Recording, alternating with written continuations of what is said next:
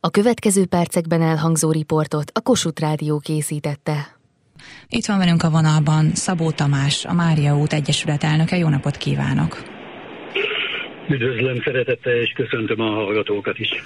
Tamás, az ön lábában már nagyon sok kilométer van, meg az ön lelkében is, ha mondhatom így.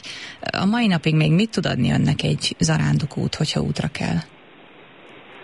Az élet mindig hoz új és új helyzeteket. Mindig ad kérdéseket. Körülöttünk lévő emberek is adnak nekünk feladatokat. Család is mindig ad feladatokat. És az arándoklás az nagyon jó alkalom arra, hogy messziről lássuk ezeket a dolgokat, a problémákat, a, mi történik velünk. És azt gondolom, hogy ezek azok, ami miatt én bármikor elindulok. Amikor csak lehetőség. Én szívem szerint mindig zarándokolok, de egyébként az életet is úgy élem meg, hogy ez egy zarándoklás, úgy, ahogy van. Csoportosan és egyedül is lehet zarándokolni.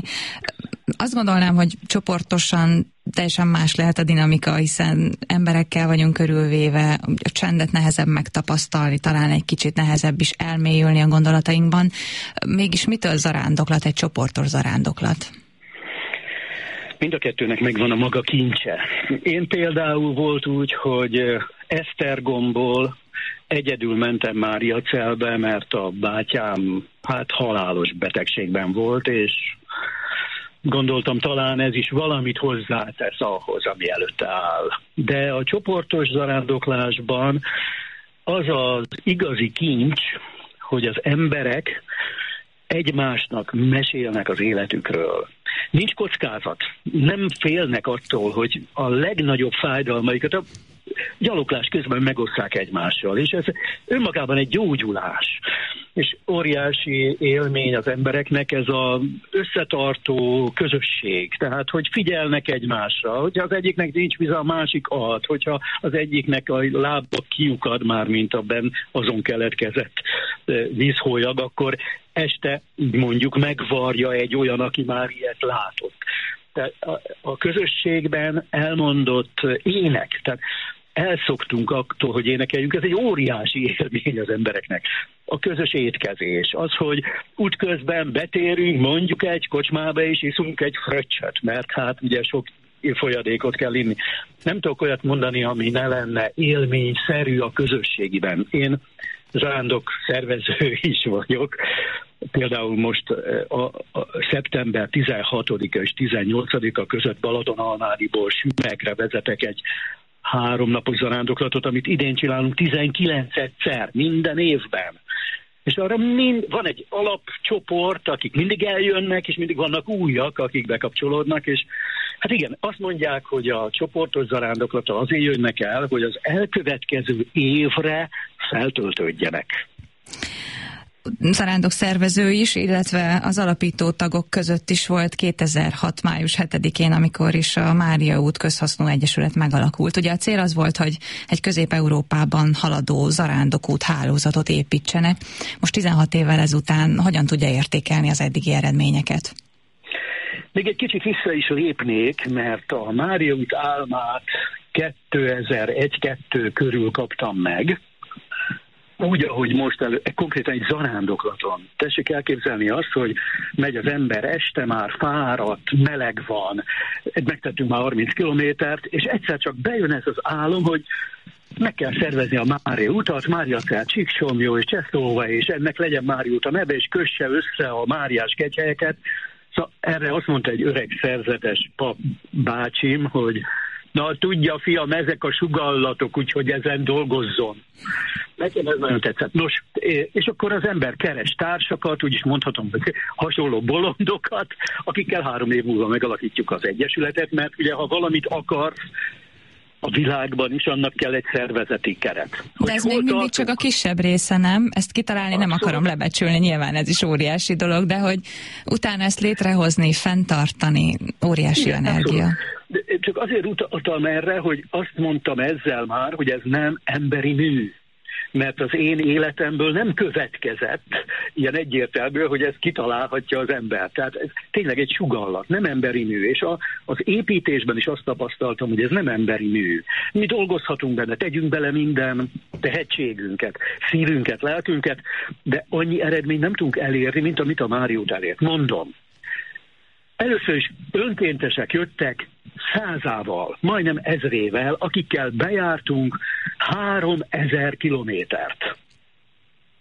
Rögzítettük az utakat GPS-szel. Kifestettünk Közép-Európában három ezer kilométert. Létrehoztuk felvidéken, Szlovákiában, Erdélyben, Romániában az ottani Márút egyesületeket. A zarándoklás mozgalmát úgy fel tudtuk, hogy mondjam, építeni, vagy fel tudtuk venni az asztalra, hogy ma már a világ természetes dolgaként beszélünk az arándoklatról. 20 évvel ezelőtt ez a szó a közbeszédben ben sem volt. És a, az a tény, hogy Magyarországon legalább tízezer ember minden évben elindul gyalog egy hosszabb zarándoklatra, ez egy lelki megújulás számukra, és egy picit a társadalom számára is. Ezen kívül elértük azt, hogy az UNESCO szellemi kulturális örökség listájára fölvétetett a Mária tisztelet, zarándok és búcsús hagyománya Közép-Európában. Ez egy nagyon nagy dolog. A következő az eredmények között az, hogy hogy meg tudunk szervezni olyan zarándok napokat, nemzetközi zarándok napot, mint ami például augusztus 13-án lesz az egyúton keretében. Tovább mondom az eredményeket.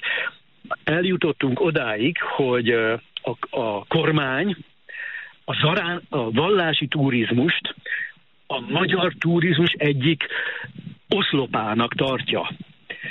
Öt évvel ezelőtt ez a szó, hogy zara, vagy vallási turizmus nem szerepelt a, a, a semmilyen dokumentumban. Most pedig a, a turizmus 2030-ig szóló fejlesztési programjában négy oszlopon áll a magyar turizmus fejlődése, az egyik a, a vendéglátás, a másik ez a konferencia és szakmai turizmus, a harmadik az egészségturizmus, ami egyébként nagyon összefügg, a negyedik a vallási turizmus és annak a zászlóhajó, zászlós hajója a zarándoklás. Ami hiányzik, az az infrastruktúra. Egyébként még, de a kormány számára a Magyar Turisztikai Ügynökség elkészítette a Máriusz stratégiai fejlesztési tervét, és be is nyújtotta. Igaz, hogy egyszer jött utána a Covid, utána meg a háború, tehát még nem tárgyalták meg, de hát az élet ilyen.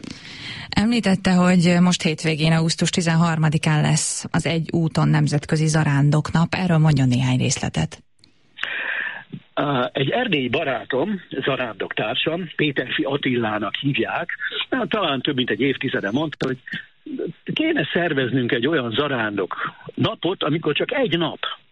És mindenki, aki a közelben lakik, jöjjön el arra a zarándoklatra, csináljunk valami. És akkor leültünk, kigondoltuk, a Mária út egynapos szakaszokra osztható, és ezeken az egynapos szakaszokon hirdetünk meg augusztus 10 mindig nagy boldog asszony körül, most augusztus 13-án szombaton egy helyi zarándoklatot. Egy nap. Az a neve, hogy egy úton. Ez az elmúlt évtizedben odáig fejlődött, hogy öt országban, hát legalább 150 helyszínen történnek egynapos zarándoklatok. És ezt a zarándoklatot mindig felajánljuk valamiért, ami nagyon fontos. Nem csak nekünk, személy szerint, hanem a talán a társadalomnak, talán Közép-Európának is fontos. Volt ilyen hogy felajánlottuk a, a gyermekáldásért, mert ugye a demográfiai helyzet a legnagyobb probléma. A másodszor felajánlottuk a családokért, harmadszor az öregekért, akik hát ugye elhanyagolnak. És most? Most az idén, hát a béke a legfontosabb. A békért fogunk imádkozni ezen a napon. A békért hozzuk az áldozatot. Mert, és az a hívószavunk, hogy add egy napodat a békért, mert az imának van ereje. Én nem vagyok egy misztikus, egy közgazdász vagyok, üzletember, vállalatot vezetek, de, de tudom, megtapasztaltam az ima valóságos erejét. És ha sok ember együtt imádkozik, bizony, annak van hatása. Nagyon szépen köszönöm. A máriaút.hu egyébként nagyon sokat segíthet annak, aki szeretne zarándokolni, mindenféle távolságban, eszközzel talál túraleírásokat, és az egy úton nemzetközi zarándoknapról is kap információkat. Szabó Tamást hallották, a Mária út Egyesület elnökét. Az elhangzott riportot a Kossuth Rádió készítette.